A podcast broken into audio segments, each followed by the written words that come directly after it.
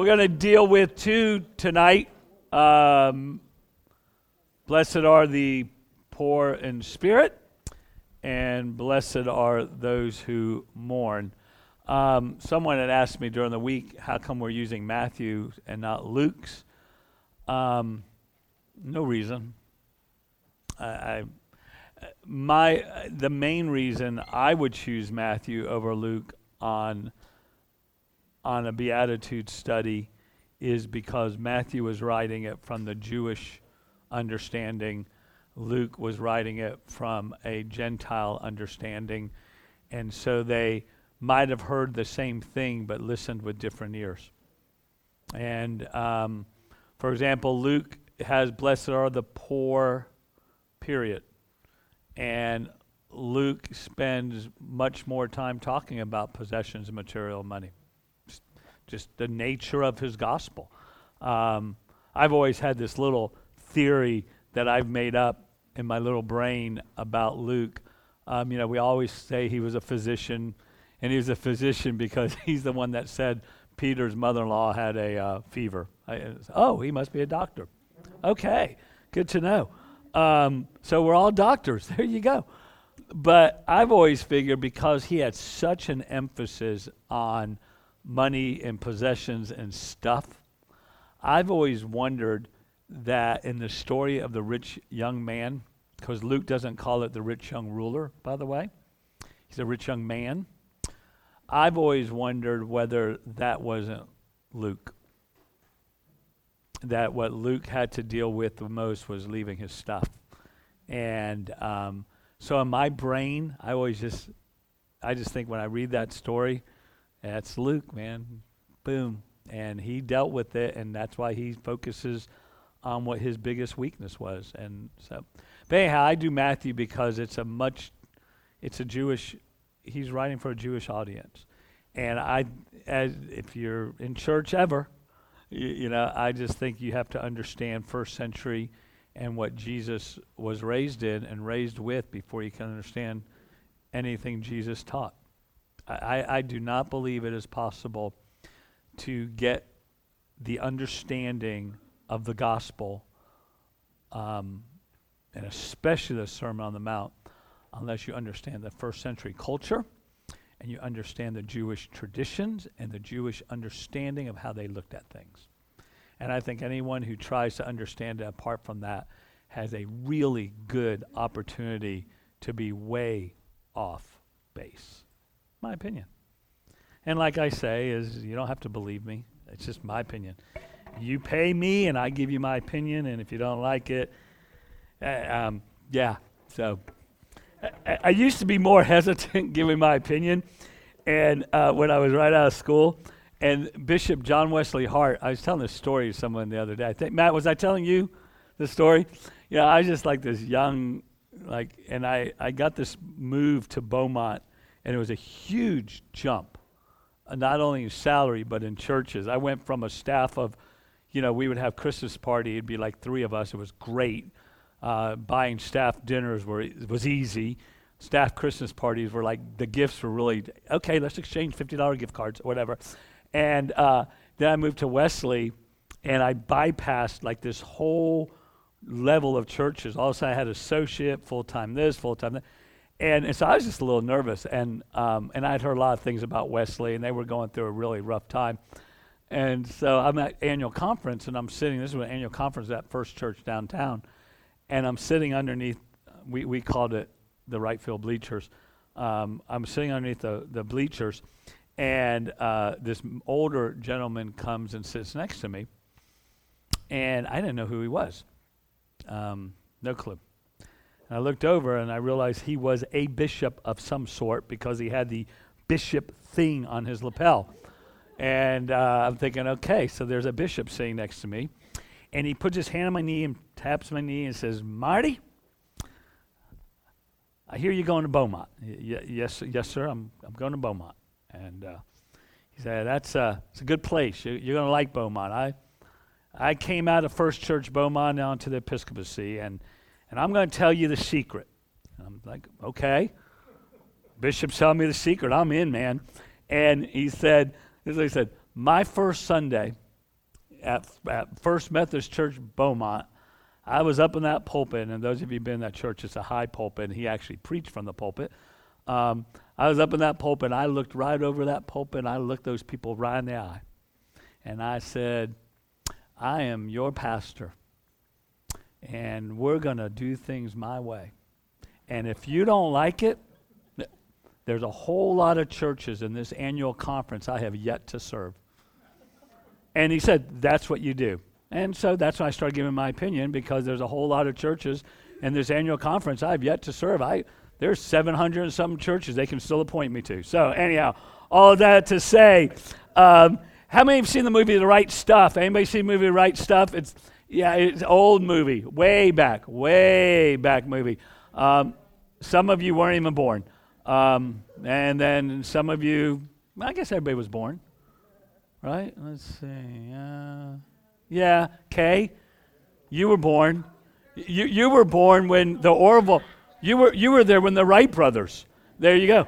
Um, so, but this movie, the the one the gist of this movie is they were trying to break the sound barrier, right?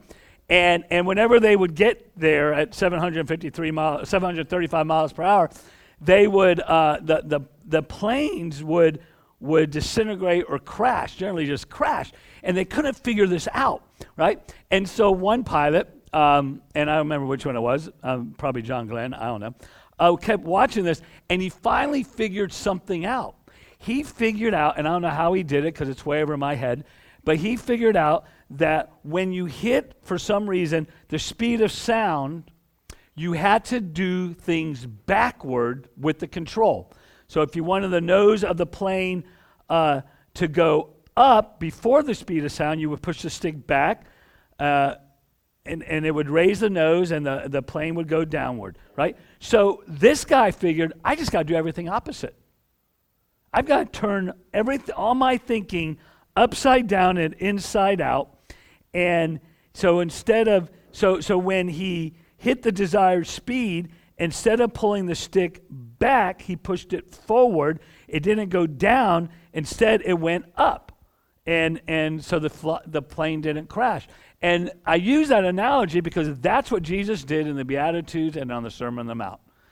Everything we knew of the first century, the world of the first century, everything they knew, everything they count on, speed of sound, Jesus flipped it all upside down. And he started with the Beatitudes. I mean, right there. It just blew people up. I am sure there were people in that crowd when he started the Beatitudes who got up and left because they were angry at the preacher. I, I really, I, I believe that. Um, we often think of the Beatitudes and the Sermon on the Mount of Jesus having this private conversation with the twelve disciples. And I've read preachers who have said that, and I don't know where they get that, uh, because there were probably hundreds or thousands of people gathered on this mountainside, and we were supposed to have pictures of it, uh, but someone forgot to send them to me. And so, because because it, it's, it's huge. Oh, I thought maybe you put one up. That's not it.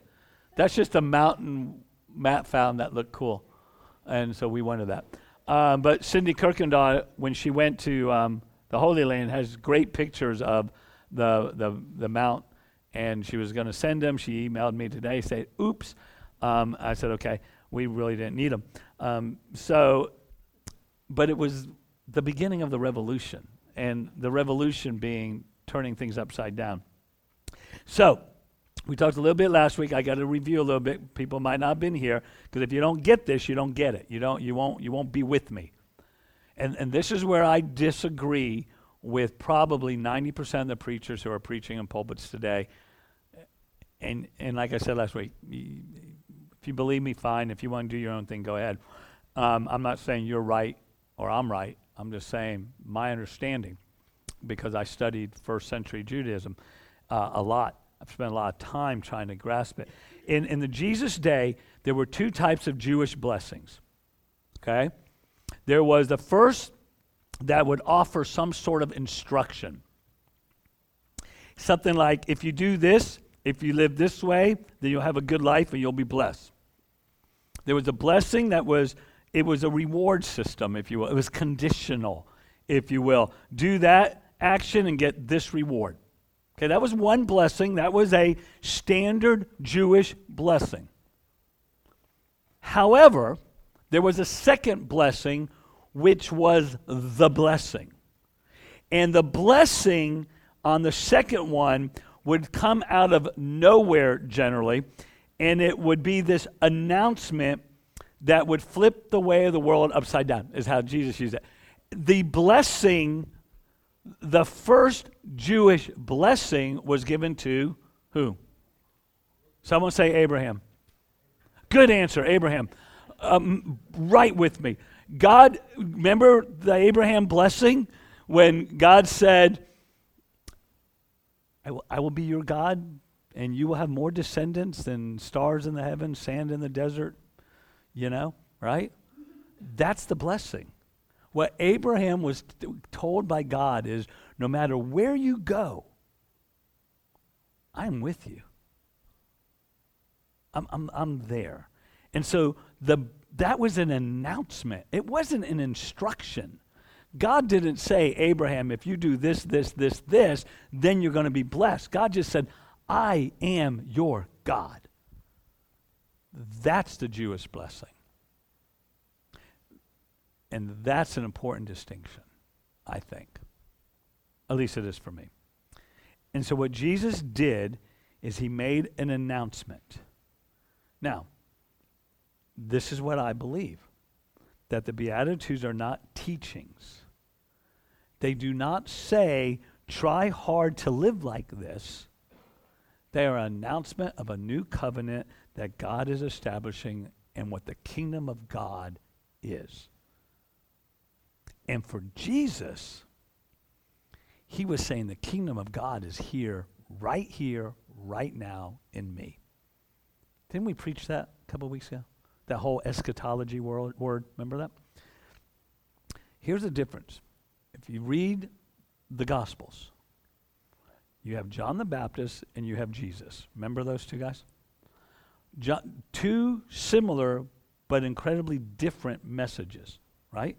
John the Baptist said, repent. Why?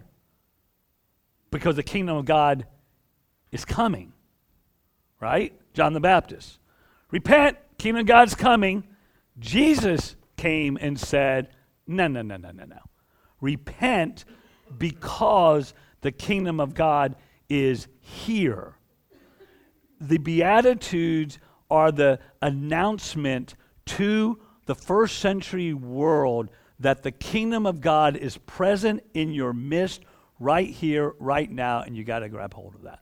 And if you don't look at it that way,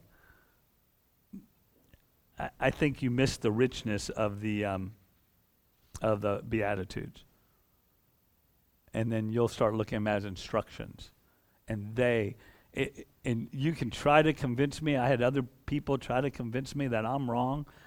And I just, I, I can't see it any other way anymore. Now, you'll be glad to know, back when I was in Bullard, I preached on uh, Beatitudes, and I read those sermons. I deleted them um, because I went with the, these are how we're supposed to live. And it makes no sense to me anymore. So, um, remember, if you have a question, just blurt it out, by the way. Yeah, except for Graham. Anyone else have a question? What? Go ahead.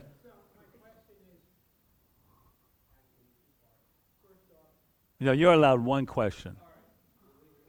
Okay.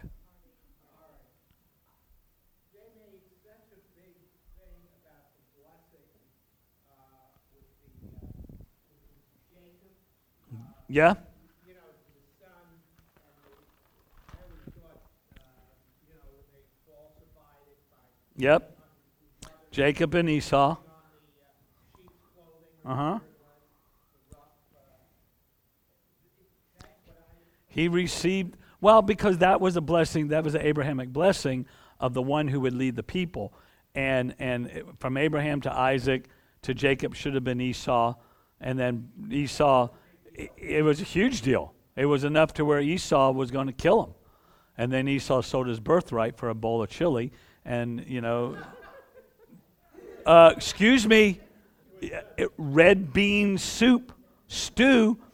I'm not even from Texas. And I know that has to be chili, I, I just go with what the Bible says. It describes it as red bean stew. The only red bean stew I know, it ain't spaghetti gravy, because there ain't no beans in gravy. Well, they're not from Texas. They were from that land.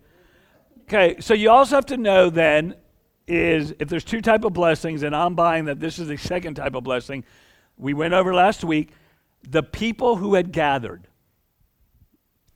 There were probably, well, there were, not probably, there were Jews, because it was in the Jewish territory, but it was also surrounded by the Decapolis, which are ten uh, Gentile Greek cities. So there were Greeks, there were free, there were slave, there were the religious leaders, but mostly the people following Jesus were not the cream of the crop, the best of the best.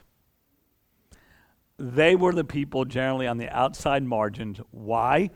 Because no other rabbi would talk to them, approach them, teach them, touch them, except Jesus. Remember, one of the things that got Jesus in trouble was who he hung out with and who he touched. And, and religious leaders freaked out. And so the people who would follow him would not be the religious leaders. So those people heard, and I remember fifth chapter of Matthew, by then Jesus had already done some healings. You know, word was out, and it traveled, and people came. I'm sure people came, some people came to hear him preach. I'm sure a lot of people came to um, for healing, because that's what he was. So that's the situation, that's the crowd, that's where we are, and to that, Jesus starts off with the craziest statement he could make. Blessed are the poor in spirit, for theirs is the kingdom of God. Now, if you're a first century person and you hear that, one or two things, well, probably three. You're either getting up and walking out because you think this guy has lost his mind, because what's good about being poor, right? What, what are you talking about? Or you're really angry because you're a religious leader and he just blew you away because he went against everything the Torah said. Or you were someone on the margin and for the first time in your life you felt like you mattered. I believe most of the people there for the first time in their life believed that they mattered. Because Jesus said, blessed are the poor in spirit. Now, what you're going to hear, other preachers, not me, sorry. Um, and I checked this out. I read a bunch of sermons uh, getting ready for this um, that are online. And, and I finally texted Richard today. I said, I must just be a freak, because I'm the only, no other, everybody else goes this way. So I'm probably wrong. Huh? Yeah. Yeah, he was. Yeah, huh? Nope. Because I, I read two of his things in seminary. Yeah. That's right. Real close. But the one that gets closest,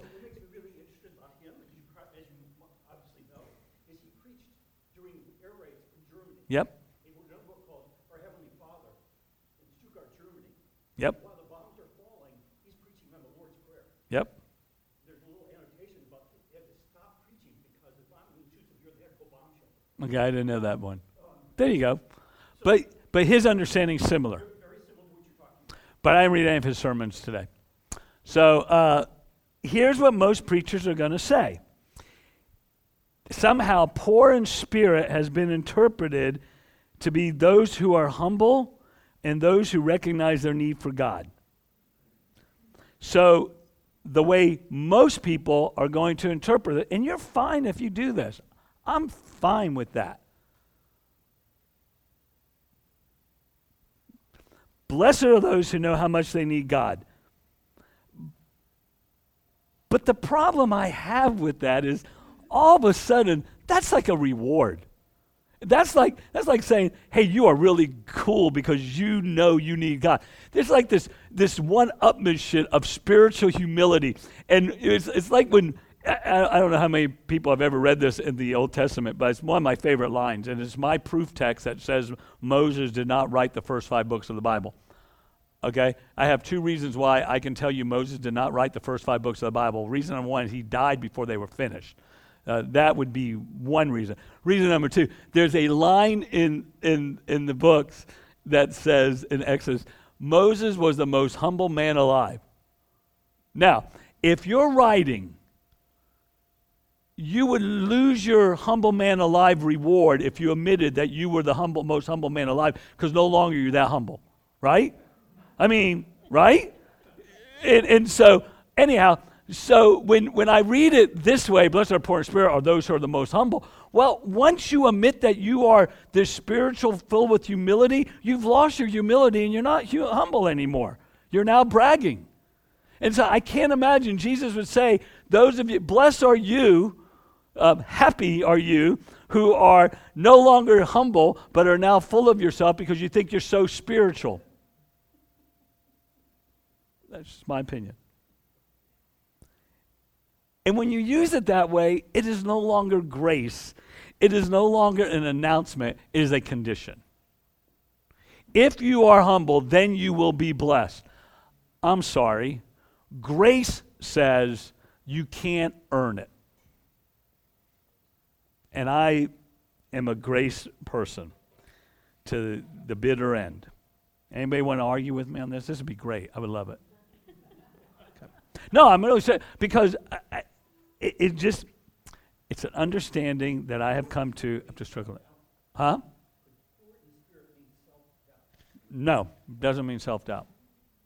When Jesus said, blessed are you who are poor in the spirit, poor spirit, blessed are you who are, what he is saying is, those of you who are losers, those of you who are zeros, those of you who have been so long on the margins that you have lost your humanity, your dignity, your value, right? That's what he's saying, because that's who he's speaking to. I shared, well, last week I shared with you, and Richard agreed, the hardest thing to do is to preach to a congregation you don't know, because you don't know what they need. Jesus knew what these people needed. And my belief with every ounce of my being is that poor in spirit is not some characteristic we should strive for. It is not a positive trait. We should not walk around saying, I am working hard to be poor in spirit. So it means, it means you acknowledge, you know that you are a spiritual loser, the moral zeros. The, the the the people who God had no reason to bless in the at all.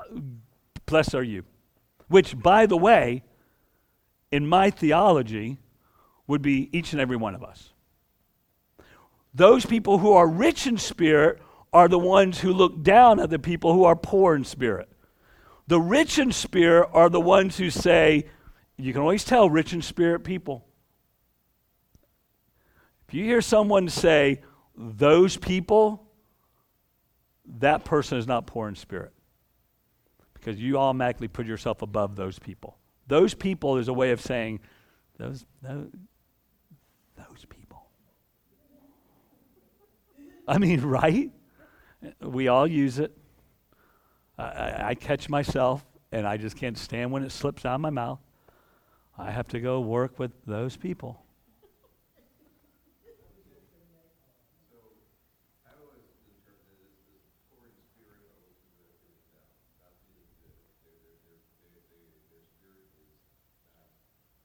But but not in a humility sense, in a in the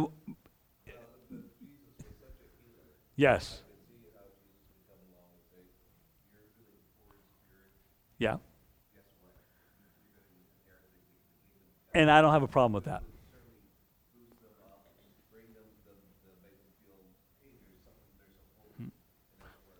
Because these are the people who are on the margins.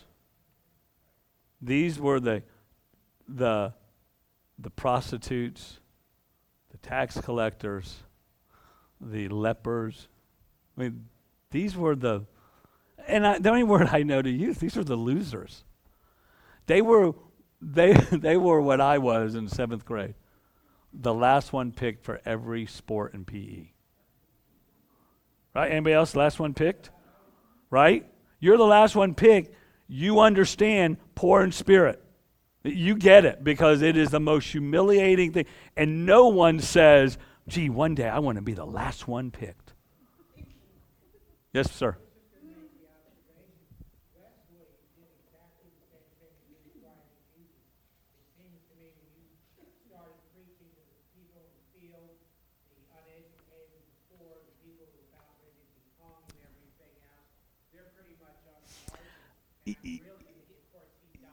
Yeah, but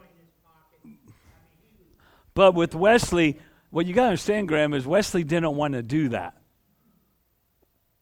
Uh, John Wesley was not, woohoo, I'm going to go preach to the minors.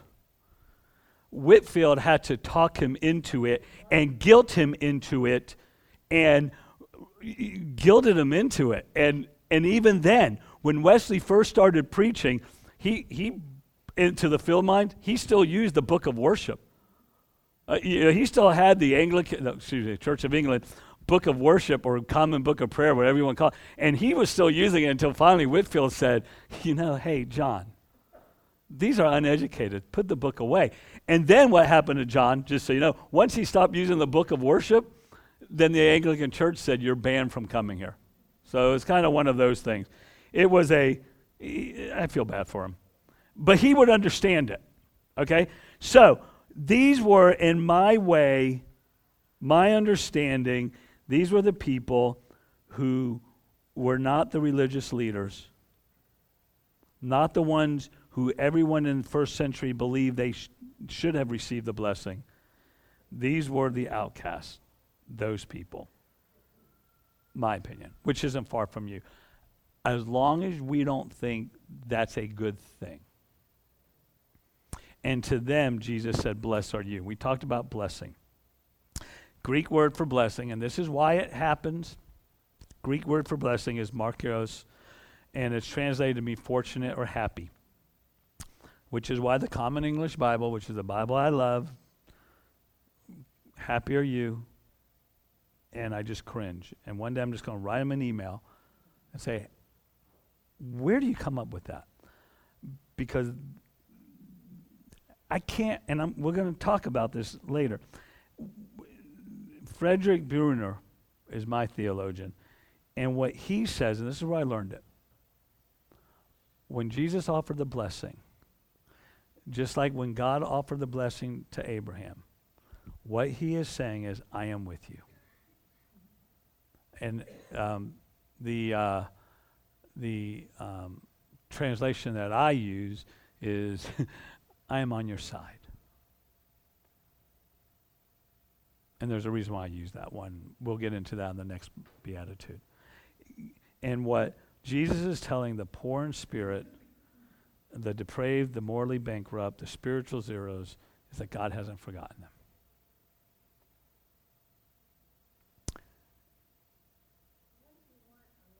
You, but you were. The, but you were. Except for, because the only people who wouldn't have felt like losers would be the Pharisees and the religious leaders, because they had it all together. See, and what they were doing, this is why right after the Beatitudes, Jesus starts talking about all these things, and then he starts talking about when you pray, when you fast, when you give, don't do like the Pharisees, don't do like religious leaders do, because they're calling attention to themselves. And they did. I mean, they were good. We always think these Pharisees were bad people. They were religious, following the letter of the law people. And and so when they when they got, but they held it over everybody's head. Ha ha, I'm better than you. So when your preacher keeps telling you, I'm better than you, you start believing you're a morally bankrupt loser. You're no good. You're on the margins. And that's what was happening. So everyone in that crowd, except for the religious leaders, and which is why Jesus wasn't very popular with the those people, the religious leaders. Understand, Jesus did not die over theology. Jesus died over power. He took he was taking the power away from the religious leaders of the day. and giving it to the normal broken people. We are all broken people.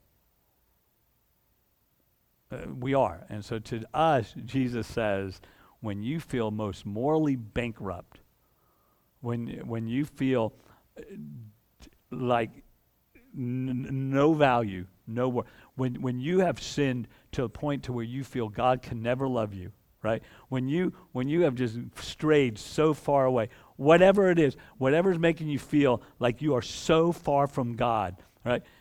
Jesus says to you, blessed are you. God is on your side. God hasn't forgotten you. And, and the kingdom of God is yours. Not then, now.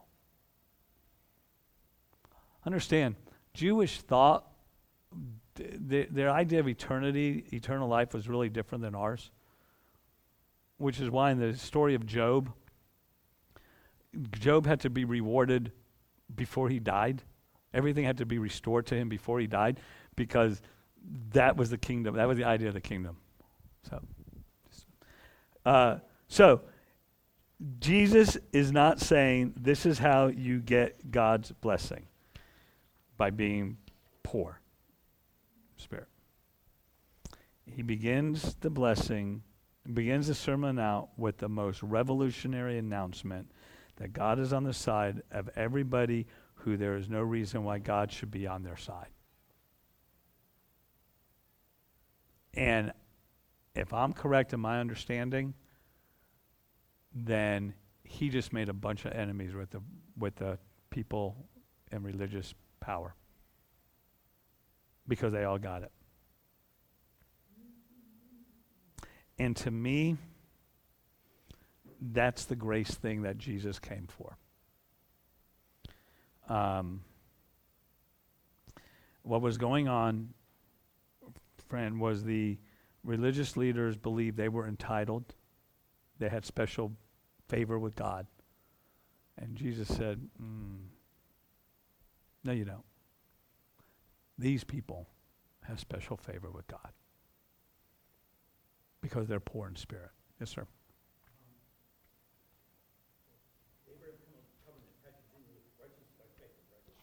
Abraham covenant? No.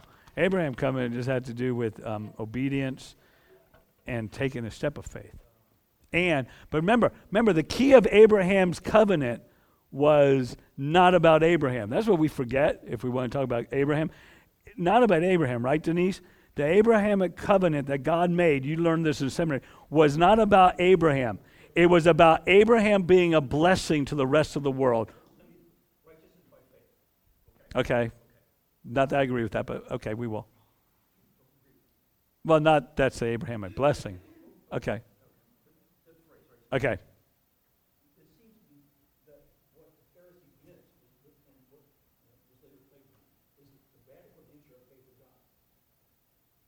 Yes.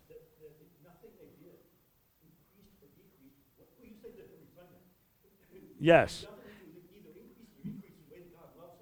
Yeah, but I want to defend the Pharisees for a second, because it's the way the law was written.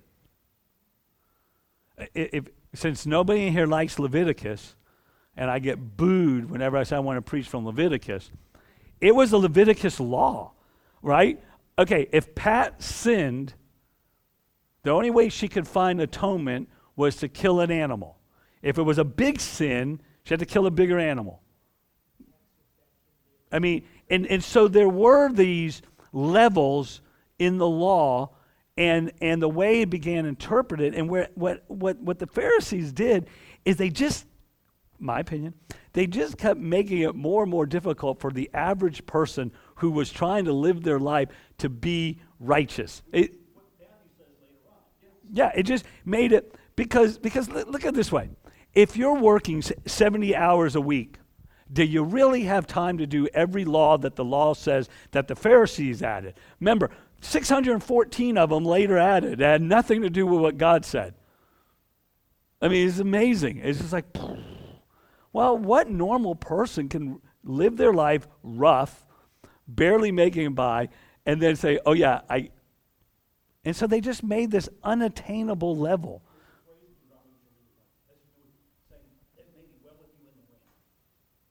Excuse me? That it may be well with you in the land. Yes. Describes these laws and things to do. Why? To be well with you in the land. Yes. It's supposed to be a blessing.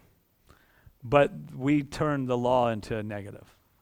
I understand, Ten Commandments were the greatest gift God gave. An incredible gift. I mean, and we we we read it and say, oh, thou shalt not. How boring. It's an incredible gift. The law was an incredible, Leviticus, sorry. Leviticus is an incredible book because it is just full of grace, and and we miss it because we just read about the slaughter of animals or something. So, um, one day, when when I, here's what I'm going to do. When I find out I'm moving, I'm preaching Leviticus. Hey, Matt, Matt, you think we can do good liturgy around Leviticus? Okay, good. I, I do not think there is a hymn in the hymnal based on verses from Leviticus. Is there, Matt? Yeah, look it up. Let me know tomorrow. Get back with me on that. Uh, Jesus, Jesus, the most important book to a Jewish person in Jesus' day was not Exodus, not Genesis, not Numbers, not Deuteronomy, not Isaiah, Leviticus. It was everything. Everything that Jesus was about finds its roots in Leviticus. Sorry. People just would revolt. Maybe I'll do it in July when no one comes to church anyhow. Jill threatened not to come.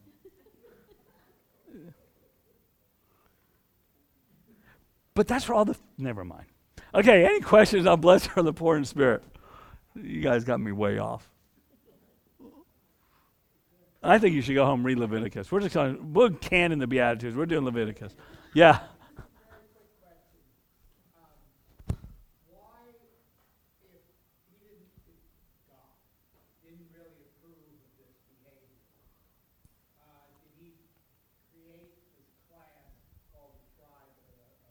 Well, because because just like the church, Graham, Graham, just like the church, God created the church, and he doesn't like half the things we do.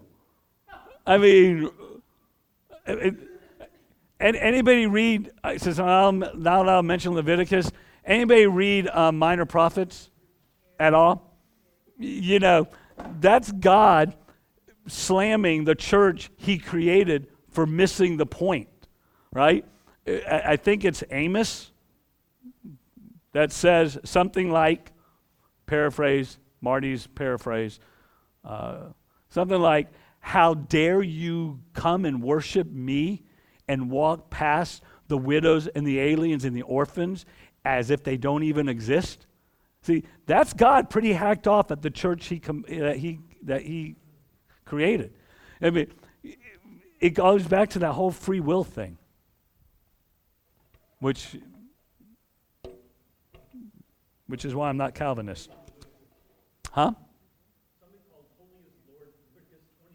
There you go. Holy is the Lord. Woohoo! We got it. However, I could argue that that comes out of Revelation as well. Because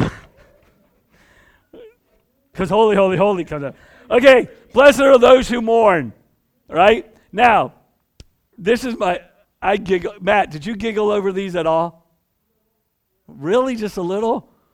I busted out laughing. I called Jill to try to explain it to her. It doesn't translate well over the phone. Um, okay, everybody heard of a paradox? Everybody knows what a paradox is? A paradox, I had to look it up, just make sure I got it right. A paradox is a seemingly absurd or self-contradictory statement or proposition that when investigated proves to be well-founded or true. With me? Right? They seem absurd. Okay. I found some fun paradoxes, or paradise. Uh, DiGiorno, it's not delivery, it's DiGiorno. The problem with that is it's being delivered. No one else got that one? Okay, maybe they're not as funny as I thought. Okay, this is one, the epic paradox. If he says it will grow, but it doesn't, he's lying. But it grows when he lies, so he'll be telling the truth. But his nose still grew while he told the truth. That's a paradox, right? Seemingly untrue, but really is true. I don't even have to answer that one. I mean, that's a paradox. And then my favorite, though, the buttercup paradox. Now, you can't read it, but you got to Google the buttercup paradox. This is, this is, Bob, this is an engineer nightmare, okay? Because the buttercup the buttercup paradox says this. A cat always lands on its feet, right? There's a proverb, not a biblical proverb, that says toast will always land how? Butter side down. So when you put a piece of toast on the back of a cat butter side up and you drop the cat, what is he going to do based on those two laws? He's going to float. Oh, come on, that is a scream.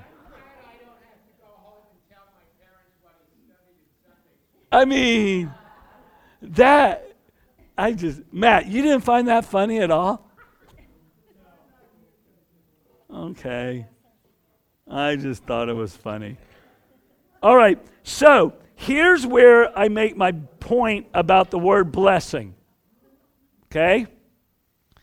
If we translate blessed to be happy, if we say Jesus is really saying happy are you, right?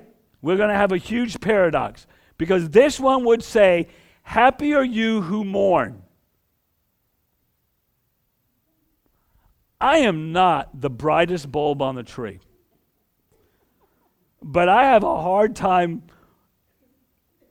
happy mourn.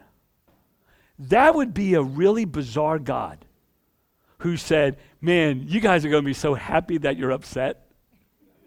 I mean, no one else gets that. And and which is my argument that it can't mean happy. Because otherwise, Jesus has lost his mind. And people would say, huh? Wait a second. So I'm happy when I'm crying?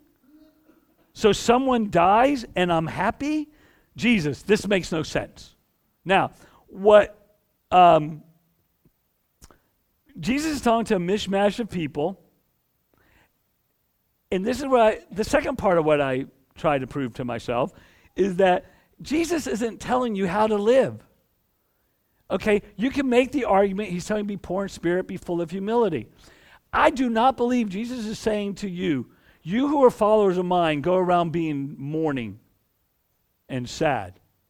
In fact, Nietzsche said, if you want me to believe in God, at least look like you believe in him as well.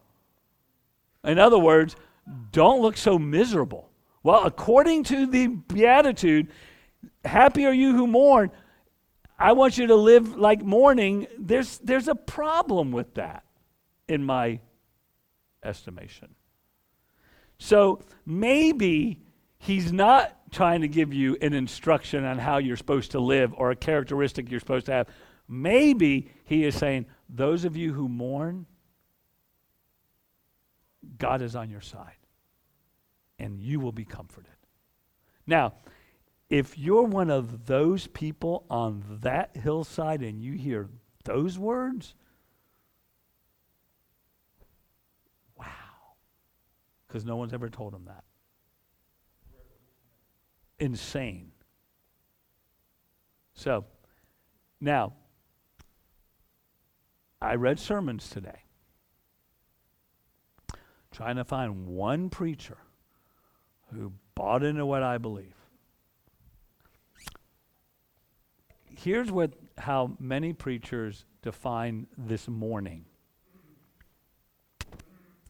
People who want to tell me that Jesus is saying this is how I should live, mourning, right? As something to be desired. They say, you can Google sermons about it if you want. The common theme seems to be that they believe that I am supposed to be mourning, look at the world and mourn the sin that I see in the world. Okay? I have no problem with that. I have preached it, that what breaks God's heart should break our heart. right? I've, I've used that very phrase. I check to make sure. Here's my problem with it on the Sermon on the Mount. Do you really think in the first century to a bunch of mishmash, out on the margins, people who are struggling to just survive, people who have no value, people who have no worth, who are spiritually bankrupt, morally bankrupt and spiritually depleted, do you really think Jesus' words of encouragement would be, happy are you when you look at the world and you say how much it sucks? I mean, is that going to make any of you feel better? Or are you just going to scratch your head like I did and say, huh? Which is why I go back to what I think. I think Jesus is not giving a lesson on how we should be. He is telling us an announcement. Those of you who are mourning, grief-stricken, broken, just miserable, God hasn't forgotten you. And it has nothing to do with death and eternal life. First century Jewish people would have not bought into that. Now. Right here, right now, show me the kingdom of God. And that's what Jesus is saying. Right here, right now, those of you who are mourning, those of you who are broken, those of you who are just grief-stricken, those of you who have just cried yourself to sleep every single night, those of you who understand what I mean when I say you will know trouble, th- to you, God has not forgotten you. God is on your side. Now, if you hear that and you're on the hillside, then you hear, you shall be comforted. You are not thinking you're going to just be comforted somewhere when you die now. So we're going to talk about, I want to first talk about the mourning. Uh, Jesus understood what it was like to be human, to be part of community. And what he was, this is my, according to me, what he was saying in this is, you know that Simon and Garfunkel song, um, I am a rock, I'm an island, and an island feels no pain and a rock never cries? Isn't that how it goes? I am a rock. No, it's a rock feels no pain and an island never cries. Matt? Am I right? Sing it. Man, you are not enthused tonight.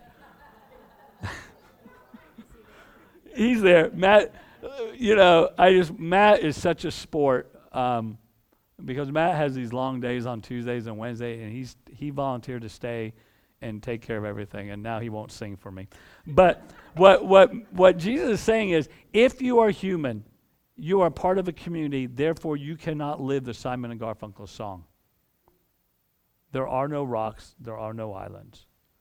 What Jesus understood is to be fully human means to live with our hearts wide open, willing to give and receive love, but in really living and really loving, we're also opening ourselves up to moments and times of sadness and mourning.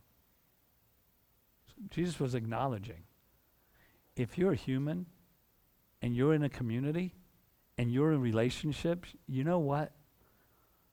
There's going to be moments where your heart is absolutely broken. When the things or people that we love are no longer in our lives, we're going to be sad. But if we live our lives trying to protect ourselves from pain and sorrow, we won't be in community, and we're really just the walking dead, to use my zombie metaphor. There's a priest, and I don't know how many of you have ever heard of him. It's a great story, uh, break your heart story. Father Damien, he was a Catholic priest in the late eighteen hundreds, and he was a missionary to a leper colony for thirteen years. And he eventually contracted the disease, and and he realized he contracted it one morning. He spilled boiling water on his foot and he didn't feel anything, all right? Because what leprosy does is just takes away, you have no feeling. You, you can't feel pain, you can't feel anything. And what he knew at that moment is that he had leprosy. Um, and being unable, this is the key, being unable to feel pain was a clue that death had come to his body and eventually would take possession of it. And when you read his story, he wrote how much more he would have liked to have felt the pain of the boiling water, because in feeling pain, he would have known he was fully alive. When we close ourselves off to feeling pain and the loss of loved ones or of others, then we have died. And Jesus says, if you're living, if you're human, if you're part of a community, that's what it's about. If you don't know Father Damien, then you surely know um, the Tin Man, Wizard of Oz, wanted a heart, right? That was that's what he wanted. And uh, he got the heart on the journey, and he learned how to love his companions, and they shared these adventures.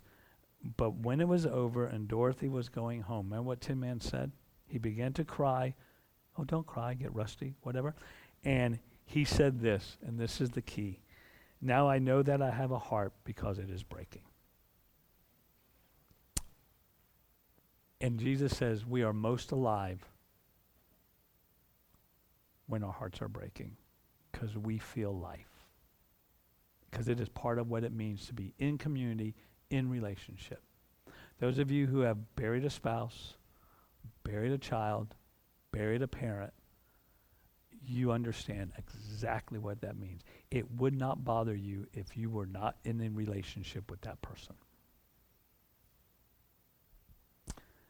So I think there's the other message of this, which fits into my theology conveniently enough, um, is that what Jesus is also reminding us is we are not alone. We are in community. We were created to be in community, because we can't mourn by ourselves. Because who did he teach this to? To a community that had gathered. They were not private lessons. They were given to a community to hear Jesus speak. We mourn together in community, we share in community, we embrace one another, and that's where we begin to find comfort. And in finding comfort from one another in the community, this beatitude becomes true. For you shall be comforted. You right? Am I wrong on any of that? I don't think it has anything to do with the sins of the world. I think Jesus was talking to the most basic human emotion that every one of us experiences. When someone we love goes through something we can't fix or help, and we have to stand by and watch it happen. Um, but then the next question, what is this comfort, right? Jesus says, blessed are you. God is on your side when you mourn. Those of you who are mourning, those of you who are broken, God is on your side. And but you will be comforted. The word Jesus used, or Matthew used, for comfort comes from the Greek parakaleo, which means to come alongside. Now, okay, now I want you to stay with me, right? That's why I like the idea of the blessing that says, not I am with you, but God saying, I am on your side. Because it fits with the the the whole this whole idea of the of the of the parakleio of, of coming along beside you. Like a friend who joins you in the time of trouble. But it goes deeper than that. Um, if you if you dig on the Gospel of John, like I do, um, John talks about again and again and again this idea. But what John does is he takes the verb um, to come al- alongside and he changes it to a noun, right? It's the only place you're going to find this in the in the Gospels, in the Bible. John fourteen, sixteen, there's about three of them. And I will pray the Father, and he will give you another helper that he may abide with you forever. John fifteen twenty-six, but when the Helper comes, whom shall I send to you from the Father? The Spirit of truth proceeds from the Father. He will testify of me. John sixteen seven, nevertheless, I tell you the truth. It is to your advantage that I go away. For if I do not go away, the Helper will not come to you. But if I depart, I will send him to you. The word helper here is translated from the Greek parakleotis, which is the one who comes alongside. John uses it. John is the only one that uses it. It, it. It's often translated, I think, poorly, advocate. I, I think that's a poor translation. Better translation, comforter or counselor. And I love the idea of counselor, because a counselor is someone who walks with you through your pain. If you've ever been to counseling, they walk with you as you go through your journey. That's what they do. And I, I love the word counselor on that. Um, it's so I think it fits, and it it is a noun now. So what John, what, what Jesus is saying is, okay, this this is the beauty of the way my brain works. Some of you get frustrated, but it's, I, this is what I love about it. Is God? Jesus is saying, God is on your side when you mourn, and oh yeah, by the way, He's the one that's going to come and walk along by your side. Uh, you know, now, I don't know about you, but if I'm on the hill and I hear that, um, that's all I need. And remember, for the community that gathered, they believed that was possible right there, right now.